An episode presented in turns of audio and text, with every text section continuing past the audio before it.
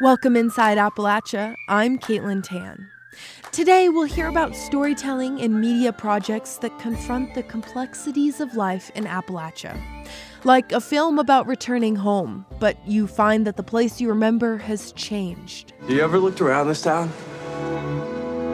The manufacturing drying up left and right. What's going on? They closed us down. And a play about the things that divide us. God, in this world where I know that you love me, I don't feel loved. Where I know I'm a being worthy of love, I feel so scared. We'll also hear about a TV show that tells the story of women in recovery. These women who are sitting behind me have proved over and over again we do recover. I give to you the 2021 class of Her Hope Haven. Those stories and more this week inside Appalachia.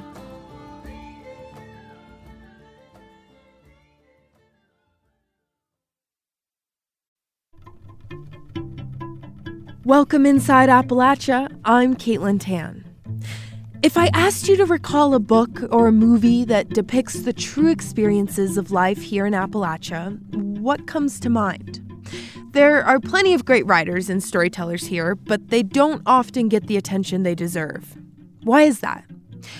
Well, today we're listening back to some stories we've aired in the past about books, plays, and films that go beyond stereotypes.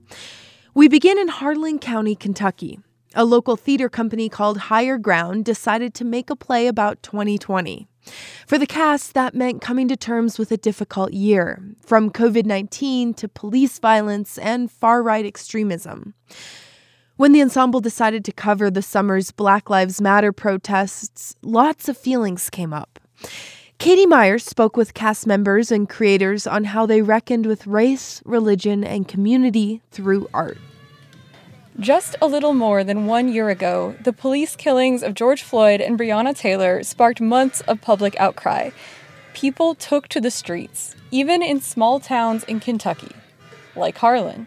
We protested in Harlan to show that allies exist in these mountains, that our friends are tired and worried that they might be next. This isn't the protest. It's a play created by Harlan County community members through a theater company called Higher Ground.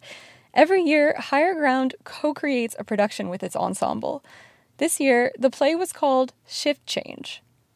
Director Keith McGill said the intention was to allow cast members to process the year's events.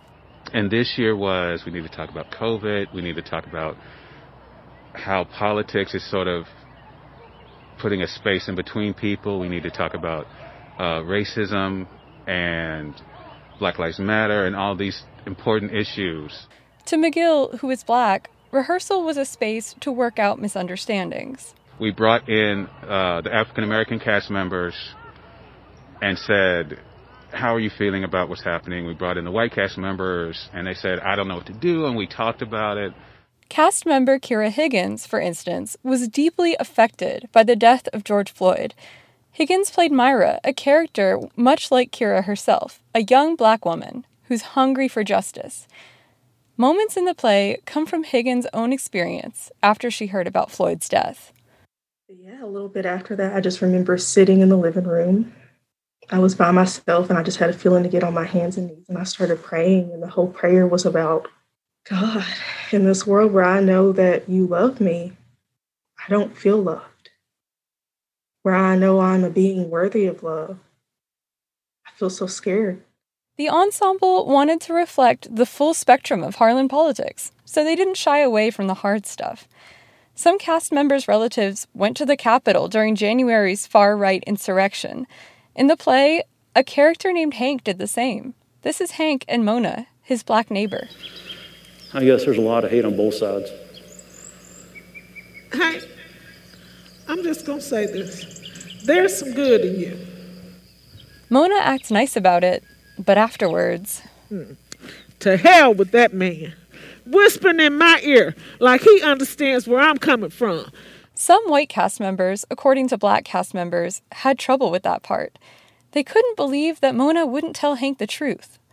But, Higgins says, it made everyone aware of how unsafe many black folks felt in the community during that time, and still feel. For Shift Change, this was the work to reach out and be brave and try to understand. There has to be a shift. Lord, please let there be a shift. I believe I might be ready for a shift. That's what the cast agreed on a relentless yearning to come into relationship with one another, even if they're not there quite yet. A video release of Shift Change is scheduled for the late summer. For Inside Appalachia, I'm Katie Myers. Katie originally reported that story for the Ohio Valley Resource series Black Lives in Red States. The resource is a journalism collaborative made possible with support from the Corporation for Public Broadcasting and West Virginia Public Broadcasting.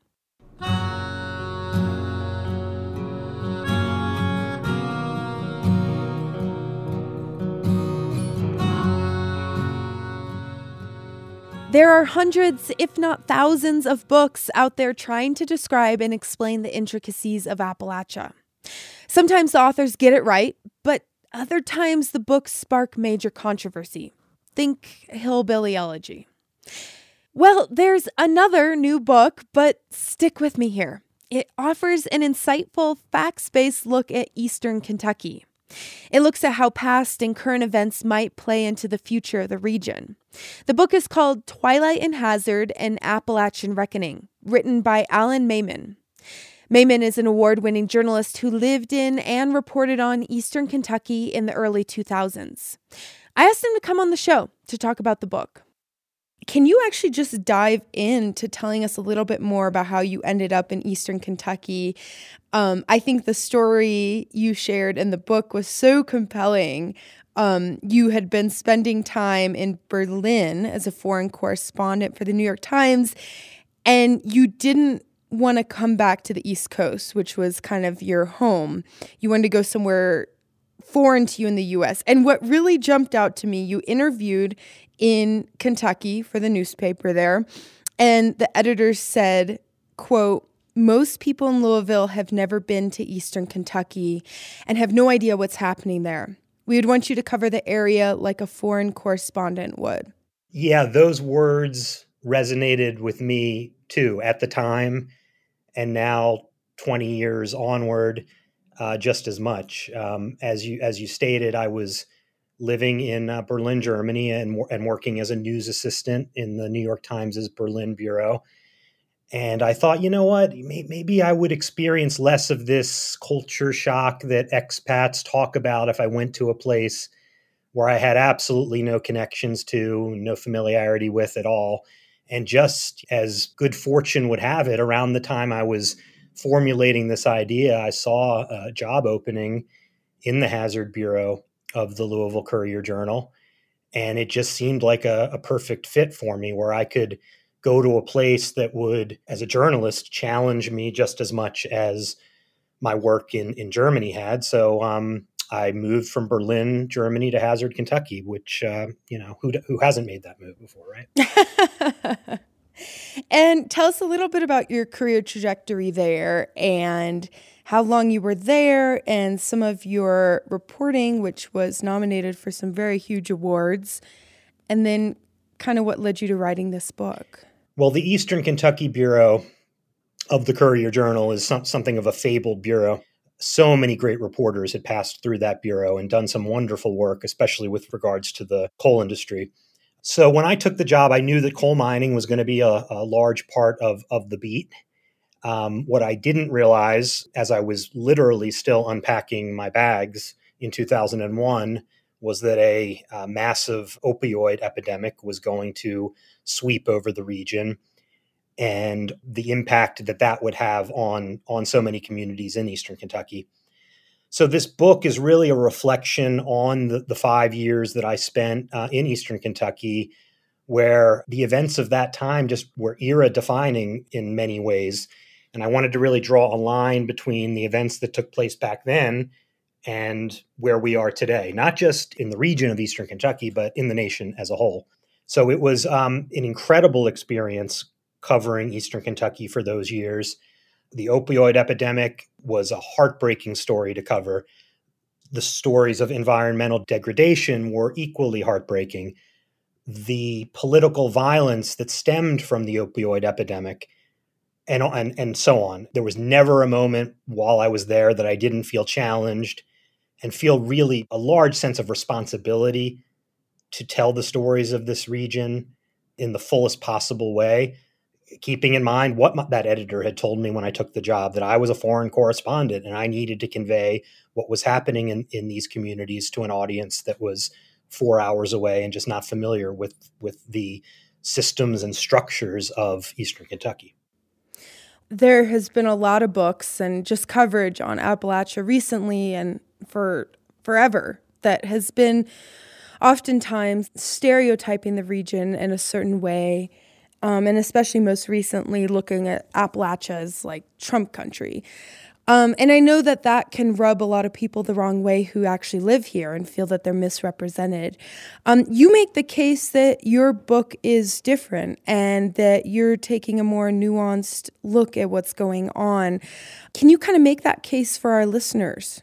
Yeah, well, Central Appalachia and, and Eastern Kentucky in particular is Trump country. I th- that that is a fact, and I think what gets uh, missed and what gets uh, misstated is the why of that. The why is it Trump country? How did this happen? What are the historical forces at play that have resulted in in Eastern Kentucky becoming one of, if not the reddest uh, area in the country? I think that's what my book does. It it drills deeper into some of the notions that people have, and it may, in some cases, debunk conventional wisdom, but in other cases, it may validate what people have thought, but present it in a way that I believe provides the why to to certain uh, questions. And why is that important? Because really, the book, in, at the end of the day, I hope, is forward thinking. What we're really trying to talk about now, I hope, is the idea of a just transition from a coal based economy into uh, something else.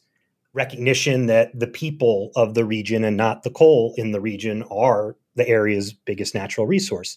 So we got to lay some things out on the table, maybe state some uncomfortable truths, but that's the only way we're going to have the reckoning that we need to have. Now, Alan, I believe you have a passage of your book that you wanted to share with us. I'm wondering if you might read that for us and, and set it up with some context. Sure. I'm going to read a passage about a meeting I had soon after I arrived in Hazard with uh, then Mayor Bill Gorman, who had been uh, mayor for quite some time and was a very colorful character.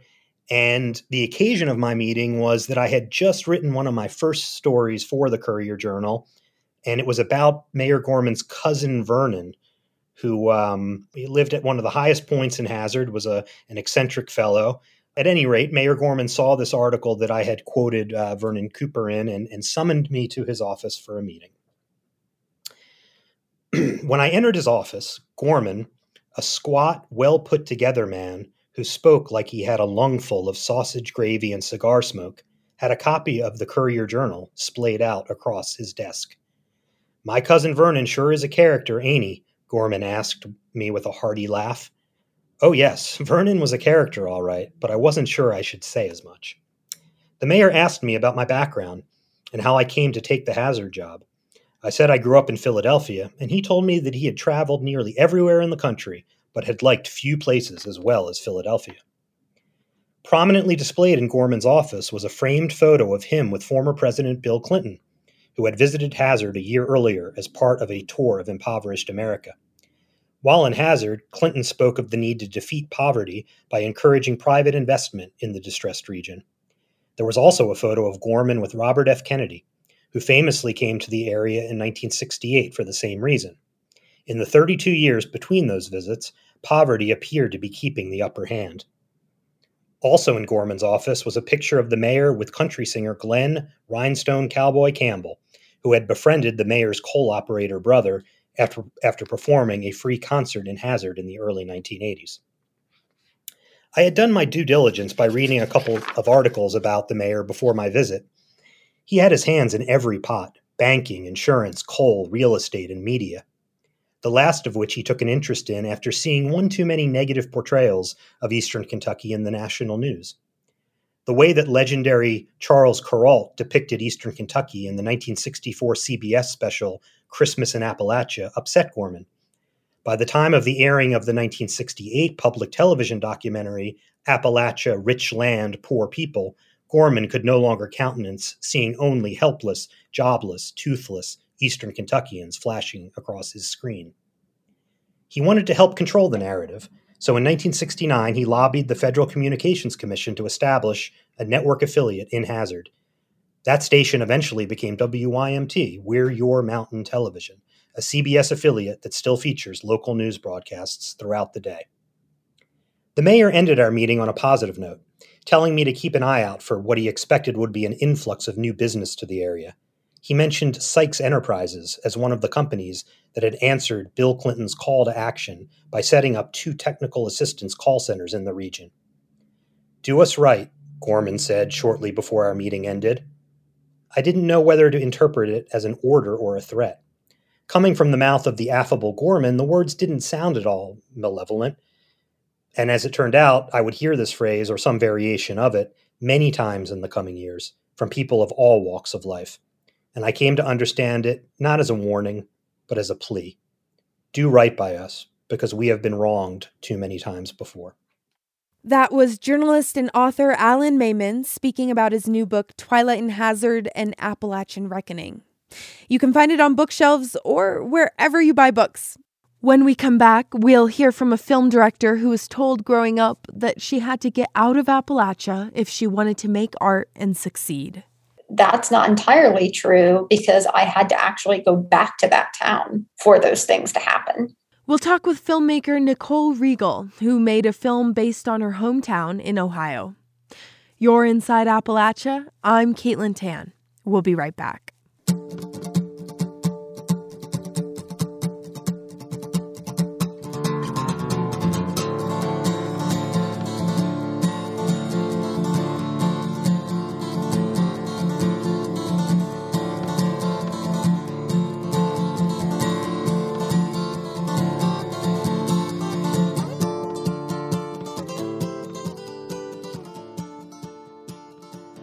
Support for Inside Appalachia is provided by Concord University in Athens, West Virginia.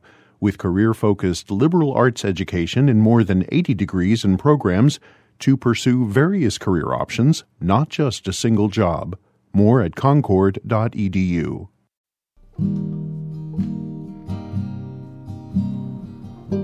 When Nicole Riegel was growing up in Appalachian, Ohio, she couldn't wait to get out.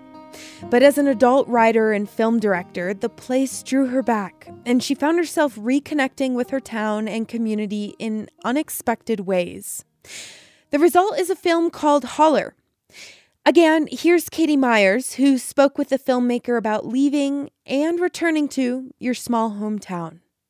Holler is an Appalachian coming of age film about Ruth, who works in a scrapyard in a small working class town in southeast Ohio. In this scene, Ruth learns that the local factory is shutting down. Have You ever looked around this town? The manufacturing drying up left and right. What's going on? They closed us down. You get a front row seat to how the world works. I sat down with filmmaker Nicole Riegel to talk about why this was such a meaningful story for her. I really wanted to tell a story about um, that people could relate to and, and connect to, especially um, uh, people from you know Southeast Ohio, people from from Appalachia, um, and it was really important to me that someone like myself be behind the camera and and tell the story. So, what was it like returning there? Um, it was like no other experience I'll ever have because while I was filming and I was at work, I would run into people that I knew or that I who I know now. And and I remember one time we were filming in uh, the factory, and I would just hear someone say, "Oh, hey, Nicole," and I went to high school with them. It seems like the characters must have been really personal to you. I mean, Ruth is very much rooted in in myself and has a lot of my lived experience. Ruth is a bit of a rebel, getting into trouble at school and making money in all kinds of extra legal ways. Like Riegel once was, Ruth is also torn between the possibilities of a college education and devotion to her family and community. Like my own story, giving herself permission to have more and to do more and not view um, leaving or any kind of success that you have or wanting more for yourself as a betrayal. But Riegel also wanted to show other perspectives. Many characters, like Ruth's brother, belong where they are. Even though life is hard, they're proud of where they're from. Oh my God. What? You just got into college. I have a life here. That's some life here, huh? Riegel was often told by her elders that she had to leave in order to be successful. It's kind of like the grass is greener. Everything's better. Everyone's better. And this town sucks. And there's nothing here. That's not entirely true because I had to actually go back to that town for those things to happen. So dissect that how you will. Maybe you can go home again, Riegel said. Or maybe to make good art, you kind of have to, even if it's scary. It's a place that totally inspires me today. Everything I've ever written or made, from photography to film to writing, everything I've I've been totally inspired by Appalachia in such a, a, a beautiful way. I think that a lot of what I make is always sort of a, a poem to um, the women uh, from Appalachia. So I don't I don't know that now as a, a grown woman, I, I agree with 18 year old Nicole. Nicole Riegel wrote and directed the film Holler. For Inside Appalachia, I'm Katie Myers. Katie originally reported that story for the Ohio Valley Resource.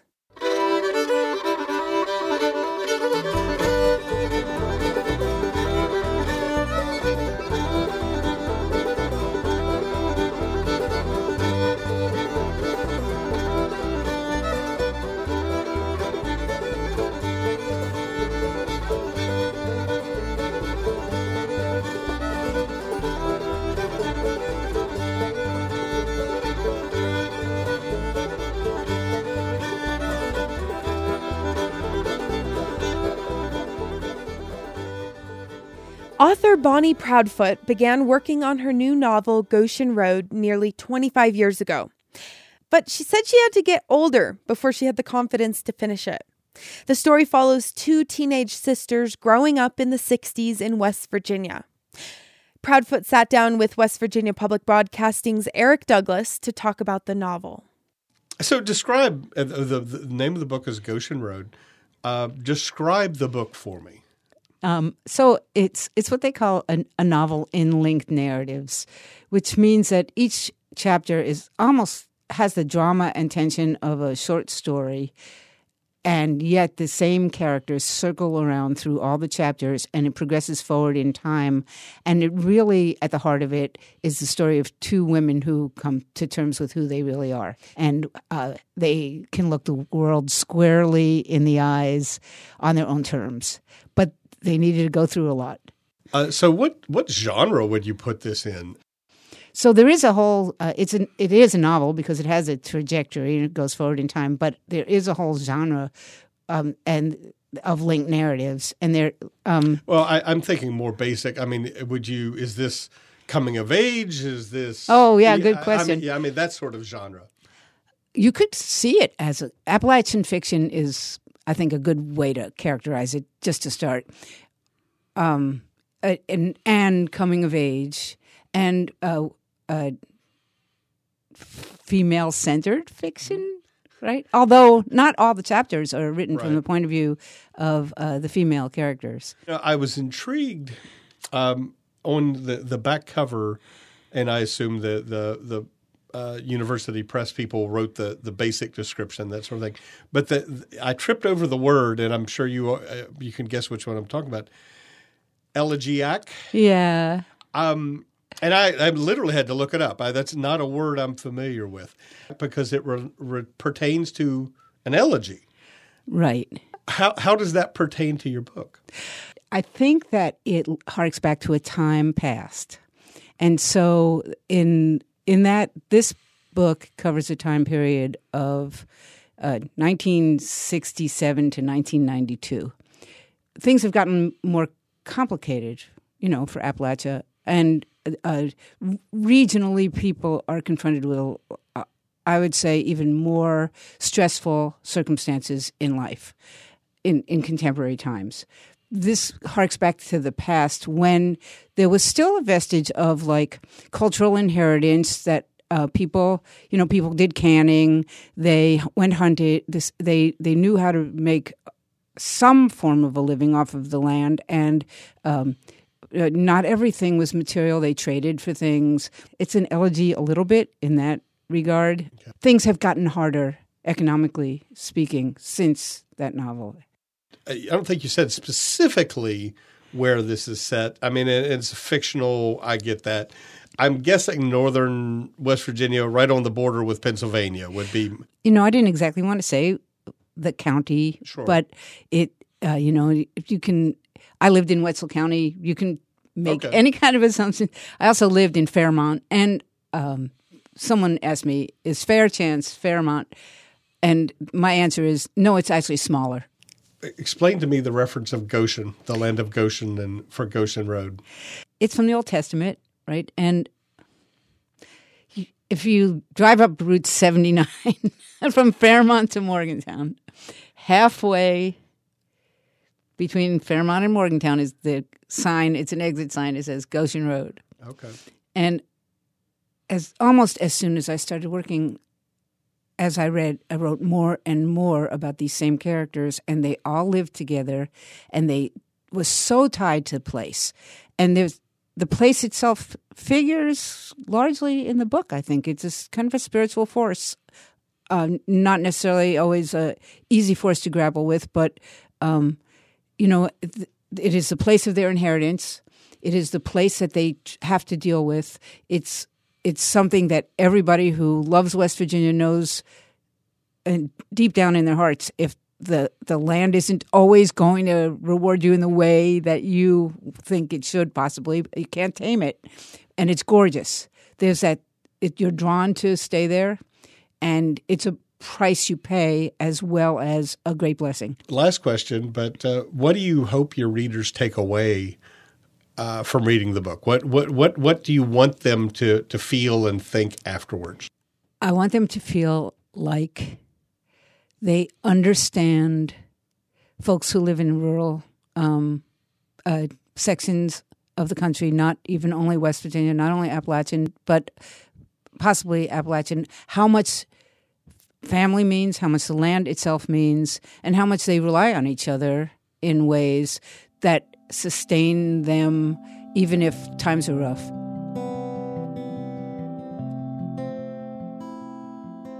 Bonnie Proudfoot's Goshen Road is now available. It was longlisted for the 2021 PEN Hemingway Award for the Best Debut Novel.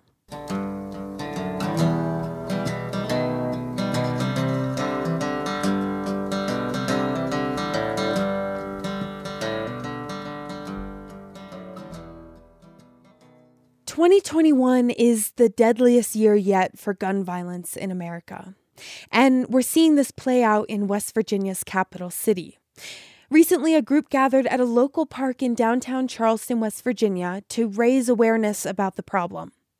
Kyle Vass was there and brought back this story. Oversized pictures of 15 young people line the stage at the Riverfront Amphitheater in Charleston.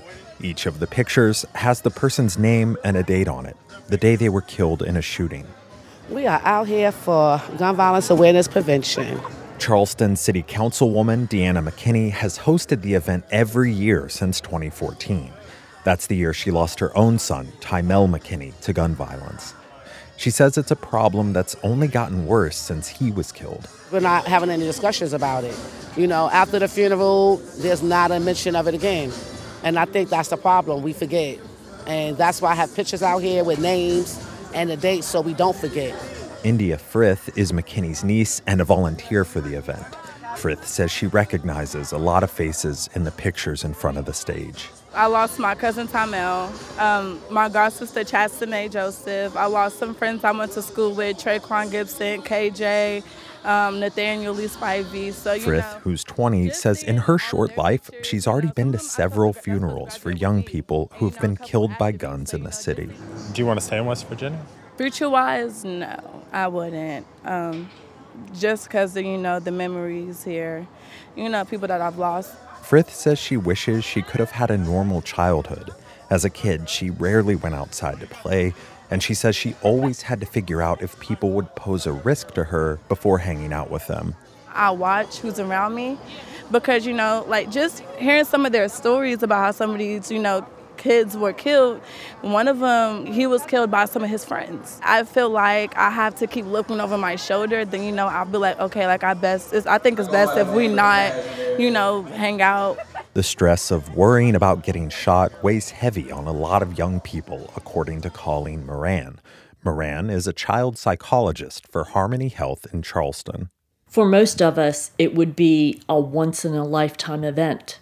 For these kids, they expect to hear it nightly. There are kids that come into therapy and you say, So tell me some good things that are going on. And the child looks at you and say, We didn't hear any gunshots last night. Moran worked on Charleston's west side as a psychologist at Mary C. Snow, a majority black elementary school. She says the fear of gun violence is especially strong there. There was one individual with whom I worked who was having a very difficult day at school that day, so they brought the child to me. Come to find out that the child had been up most of the night because the house that they were staying in had been shot at for the third time. That kind of trauma is extremely difficult for children to deal with because they never feel safe in the one place that they ought to feel the safest their home. She adds that it's not unusual for people living in constant fear of gun violence to seem emotionless or even detached when describing what they've experienced. That's self preservation. Because if you fully felt the loss and the impact of every single victim of gun violence, you would not be able to function. As for the event, very few people turned out to remember those whose faces line the stage. There were more pictures of victims than people in the crowd.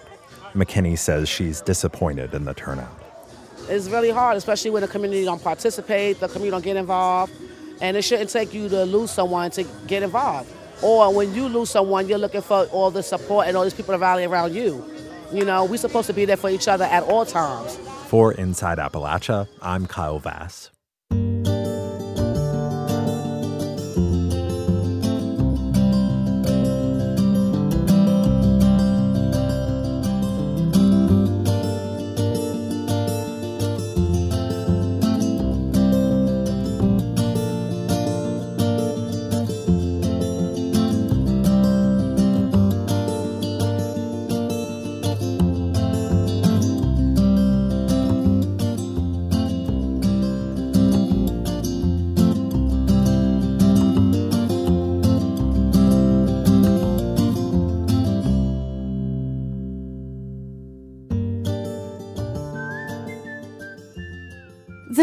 State is home to a lot of older folks. More than 20% of the state's population is over 65. And we're seeing signs of a crisis in care. While our average age is going up, the number of younger workers is going down. And that's a challenge for senior care facilities and home care companies. In the new episode of Us and Them, host Trey Kay looks at the care continuum. Here's an excerpt from the episode called Who's Going to Take Care of Mama? Many companies are helping seniors age in place. I saw there was an opportunity to do some things in geriatric care. Eric Hicks is a franchise owner of Right at Home. He started up in 2005. I looked at the demographics and I said, heck, there's going to be a growth in the number of elderly people coming down the pike as we move forward, and I'd like to figure out a way to try to capitalize on that. Eric spent more than a decade in the industry and has tapped into what is now the preferred option for more and more seniors. The government and medical community are behind this model. Eric saw the shift toward in home care in the mid 1990s as a way to hold down long term costs the whole dynamics changed. It was driven basically by insurance companies because they wanted to get people to the lower cost setting so it would cost them less money. And same thing for Medicare and everything else. They want to get people to a lower cost setting. Prior to the 90s, people might stay in a hospital many times for two or three weeks. Well, very seldom do you ever see somebody stay in a hospital for two or three weeks now. What they do is they'll go and have their whatever they need done at acute care center. As soon as they're stabilized and their vitals are okay, they're sent to a lower cost setting. Dozens of home health care agencies in West Virginia serve an expanding base of elderly clients. Since Eric started up his company, it has become one of the largest agencies in the state. It serves clients in eight counties, employs more than 400 caregivers, and 25 administrative staff. Still, Eric says West Virginia's home care industry is in a panic, trying to meet the overwhelming need of an aging population.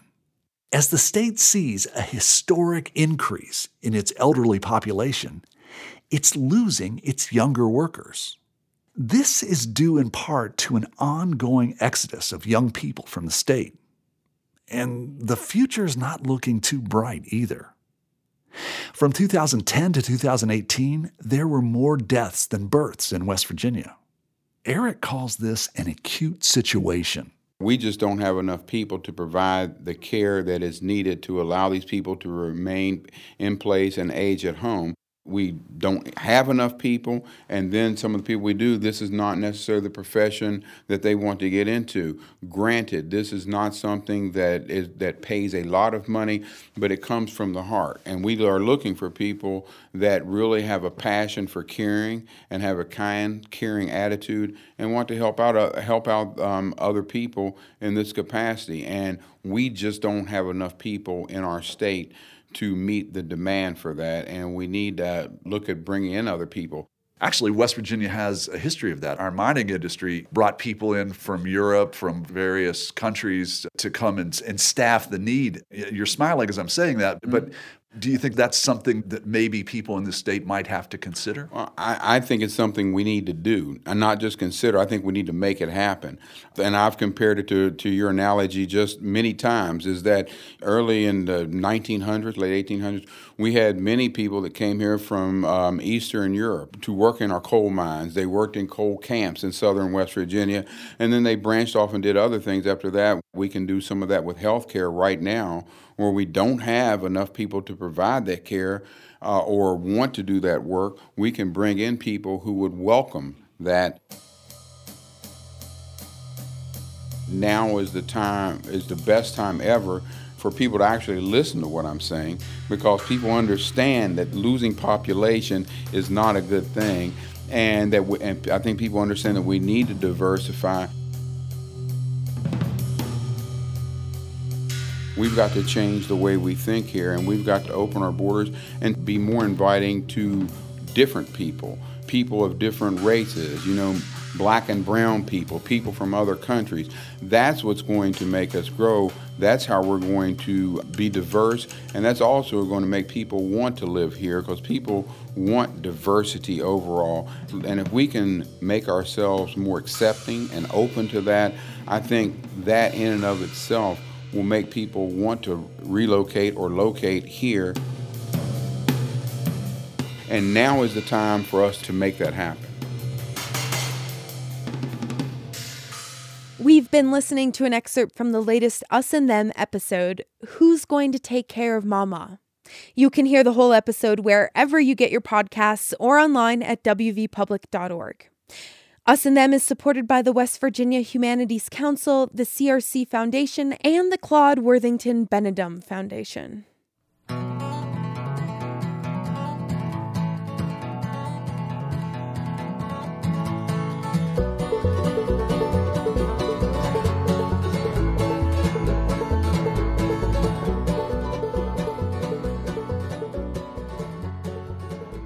Dopesick is a new series streaming on Hulu. It details the rise of prescription opioids, namely Oxycontin, and the wreckage it's caused in Appalachia and across the nation. West Virginia Public Broadcasting health reporter June Leffler spoke with Beth Macy, who helped create the show and wrote the book it's based on. So, this series is set in Appalachia. You are from Virginia yourself. I'm wondering when you were working on the series with people that aren't from the region, when did you tell your colleagues that there were certain ways that you wanted the region to be portrayed? You know, I'm from Roanoke, Virginia, which is about a quarter of a million people in, in the Roanoke Valley. And it's very different from a small town in far southwest Virginia. And that's where some of the first people fought back against Purdue and you see them portrayed.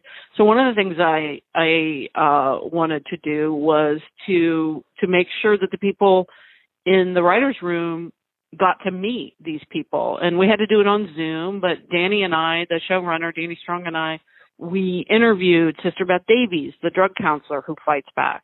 We interviewed Dr. Van Zee from the doctor from St. Charles, Virginia, who fights back and is the first to call Purdue on the phone and say, "Hey, this drug is way more addictive than less than one percent."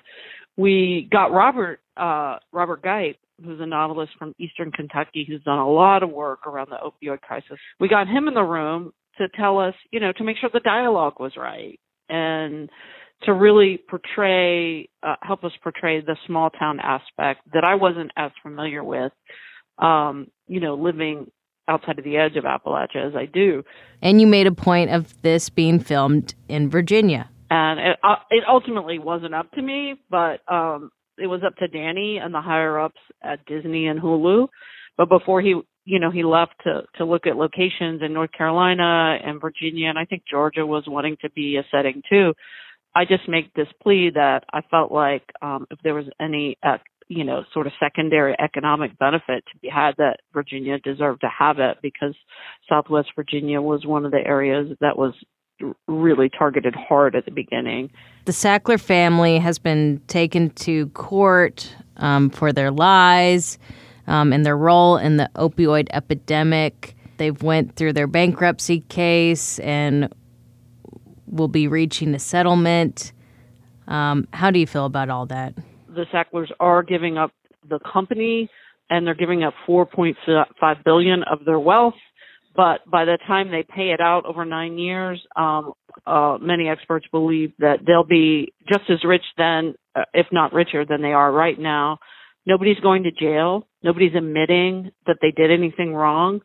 Uh, no Sackler is saying they're sorry. In fact, when asked uh, in court recently, Richard Sackler had no idea how many people had died from opioids, took no responsibility. And um, I tell you, if you are uh, one of the family members of all those folks who died, more than a half million, more than two million people addicted, you're not very happy with that statement. And a lot of people think the Department of Justice should go after the Sacklers criminally, and I, I, I quite agree. And even if justice wasn't served in the Sackler case, in your opinion, how optimistic are you that the settlement money will go towards programming and any initiatives to actually solve the problems of the opioid crisis? Well, I'm pretty discouraged in places in Appalachia, to be honest. I'm very discouraged by the fact that West Virginia has basically outlawed needle exchange at a time when Charleston, West Virginia, has the highest or most concerning HIV rate in the nation. So we need for that money to go to uh, on the ground groups that are employing evidence based practices. We know that people who visit needle exchanges for sterile needles are five times more likely to enter treatment. But if we don't have uh, people on the ground being listened to uh, for their expertise, I'm thinking of the group SOAR, who was is doing wonderful work in Charleston and whose operations have been, um, you know, very much criticized. They need our support uh, because they're doing the work that not a lot of people want to do. And um, we continue to have a really high treatment gap in the nation. It's 88%, which means that only 12% of people with OUD have received access to care in the past year.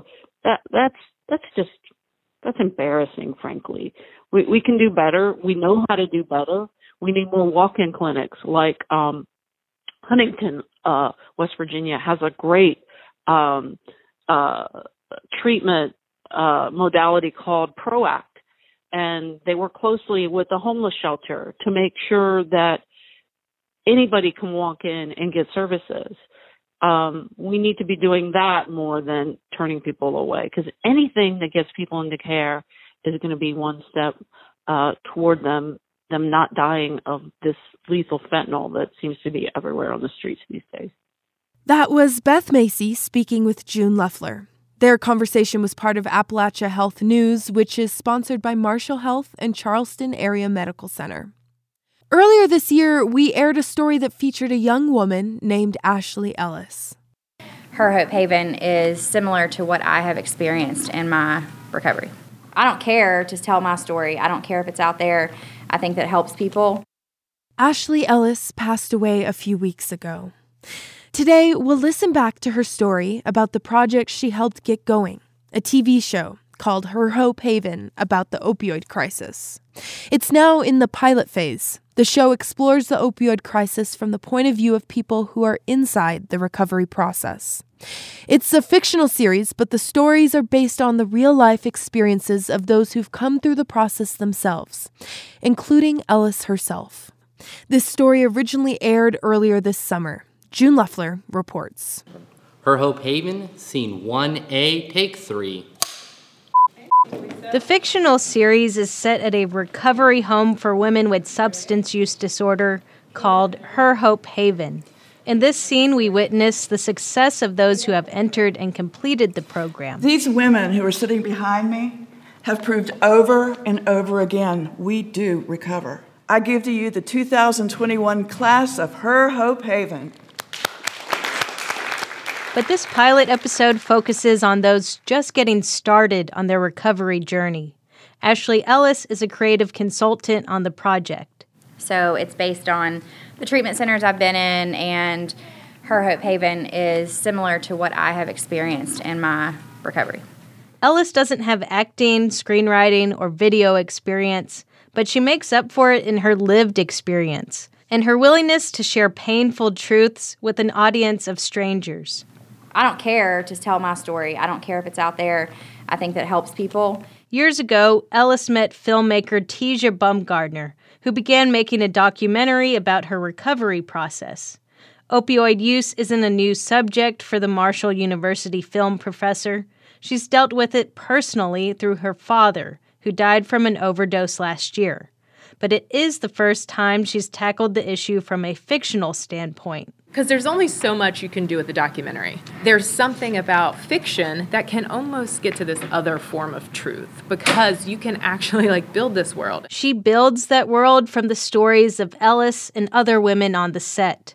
All the characters in recovery are played by women who have lived through it themselves. There's a script, but actors are encouraged to make their lines their own. Even now, like a story is written, but with the women who've had these experiences, we go into it and I'm like, change it. The cast is made up of amateur actors who are encouraged to give input on phrasing and costumes based on what feels most natural and believable. Cast member Lauren Brothers went through the same experiences as her character Rachel. She is a young girl and she just had a baby and she needs to be a better mom. So she's setting back out to, you know, get treatment. Brothers spent a year at a recovery center similar to the one in the film. You know, you get to see how hard it is that struggle of going and getting help, but also how bad you want it down inside.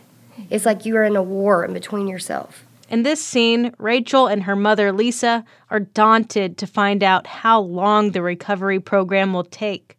Well, I won't go into all the details right now, but I do want to check in to make sure that you're willing to commit the 9 to 12 months that you're going to be here. 9 to 12 months? Yes. We thought it was three months. No, nine months minimum. In the next scene, they discuss Rachel's toddler, Pearl. I can't be away from Pearl this long. Right? You have to. Brothers isn't a professional actor, but she brings her own process to these emotional scenes. I could picture my baby saying goodbye, so that's how I could relate to that and get, you know, involved in that scene to make it look real. Rachel's internal war with herself over whether she can stay in treatment plays out over the course of the episode. which will air for a Charleston audience this fall. For Appalachia Health News, I'm June Leffler. Ashley Ellis, who was instrumental in writing her Hope Haven, passed away a few weeks ago. Her mother wrote in her obituary She fought the battles of substance use disorder, depression, and bipolar disorder. The fight was an everyday battle which would drive her to tears, prayers, and self medicating. She was very open about her struggles and felt her call in life was to assist others in finding alternatives for treatment. Her goal was to run a women's treatment home where women in addiction could be cared for with live and holistic programs, such as meetings, prayer, mindfulness, journaling, and community. Ashley Ellis was 34 years old.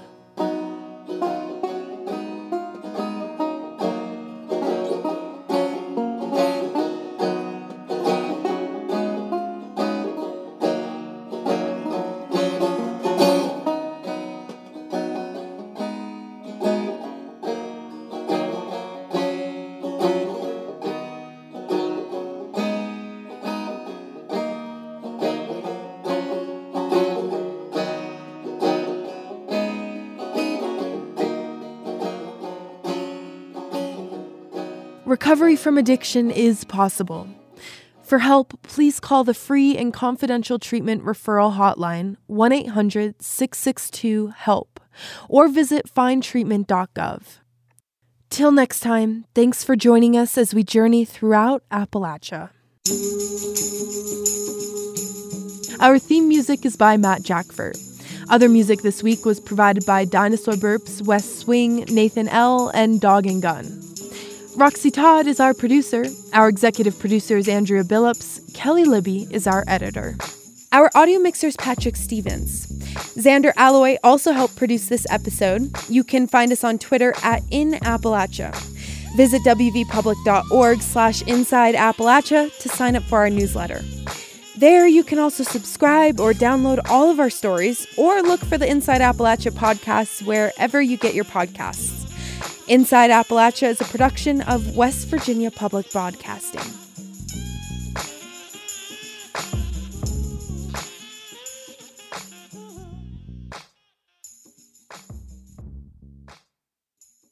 Support for Inside Appalachia is provided by Concord University in Athens, West Virginia. With career focused liberal arts education in more than 80 degrees and programs, to pursue various career options, not just a single job. More at concord.edu.